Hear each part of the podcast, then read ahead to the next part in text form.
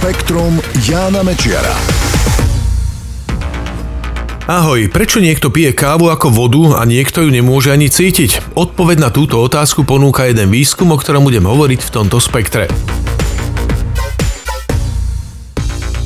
Už dávnejšie je známe, že sklony k pitiu kávy máme zakódované v našich génoch. V 60. rokoch minulého storočia vedci pozorovaniami potvrdili, že pitie kávy sa prenáša z generácie na generáciu v rámci rodín. Keď sa podarilo rozlúštiť ľudskú DNA, našli sa aj konkrétne gény, ktoré by to mohli určovať, či nám káva chutí alebo nie. Na vysvetlenie toho, prečo niekto kávu pije a niekto nie, prečo niekomu stačí jedna denne, iných vypije 10, to však nestačí.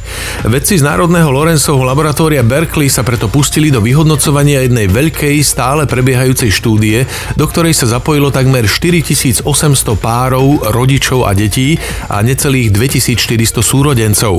Účastníci štúdie poskytujú veľmi detailné informácie o svojom životnom štýle, zdravotnom stave, strave a ďalších veciach súvisiacich so zdravím.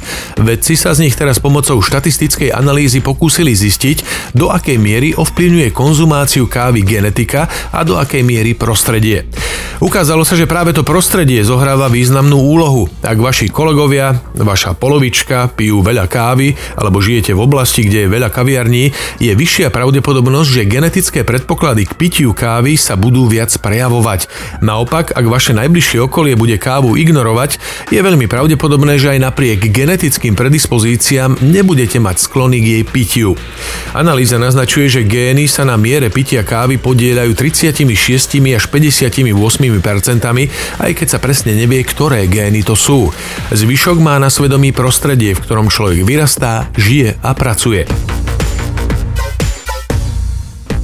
Svet bude musieť dosiahnuť rovnováhu v uhlíkových emisiách skôr ako v roku 2050, tvrdia to výskumníci z univerzity v britskom Líce. Uhlíková rovnováha sa zjednodušene dá popísať ako stav, v ktorom do atmosféry už nebudeme vypúšťať žiadne uhlíkové emisie navyše. Malo by ich byť len toľko, koľko rastliny, stromy, pôda či oceány z atmosféry odoberú. Teraz sa však ukazuje, že tropické pralesy strácajú schopnosť pohlcovať oxid uhličitý zo vzduchu.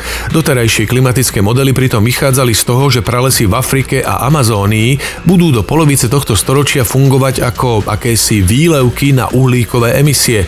Mali by ich veľa pohltiť. Nový výskum však ukazuje, že celý amazonský prales sa môže do 15 rokov zmeniť na čistý zdroj oxidu uhličitého. Vyprodukuje ho viac ako pohltí. Vedci analyzovali výsledky skúmania asi 300 tisíc stromov v priebehu 30 rokov. Zistili, že schopnosť Amazónie pohlcovať uhlík z atmosféry sa výrazne zmenšila a africké pralesy budú čoskoro nasledovať. V prvom desaťročí tohto storočia nedotknuté pralesy v týchto oblastiach pohltili len 6% ľudských emisí CO2, čo bolo asi 25 miliárd tón. 10 rokov predtým, keď bol výkon pralesov na vrchole, to bolo takmer trikrát viac, približne 17%. Teraz to už ide dolu vodou, pralesy sa zmenšujú, zostávajúce stromy rastú menej, takže aj pohlcujú menej oxidu uhličitého. Podľa zistení vedcov sa amazonský prales stane zdrojom uhlíkových emisí okolo roku 2035. Africké pralesy budú nasledovať o čosi neskôr. Pálivé či štipľavé jedlá sú dobrou prevenciou proti rakovine hrubého čreva. Vyplýva to z výskumu vedcov z Kalifornskej univerzity San Diego. Pri experimentoch s laboratórnymi myšami zistili, že kapsaicín, aktívna látka, ktorá dáva čili papričkám ich pekelnú štipľavosť, vplýva na bunky tvoriace výstielku čriev. Aktivuje v nich mechanizmy a procesy, ktoré v konečnom dôsledku znižujú riziko vzniku rakoviny hrubého čreva. U myší geneticky upravených tak, aby sa v ich tele tvorili nádory, výrazne znížili ich tvorbu tvorbu a zvýšili ich priemernú dĺžku života o 30%. Kapsaicín by sa tak podľa vedcov mohol stať základom nových liekov proti rakovine tráviaceho systému. Spektrum Jána Mečiara.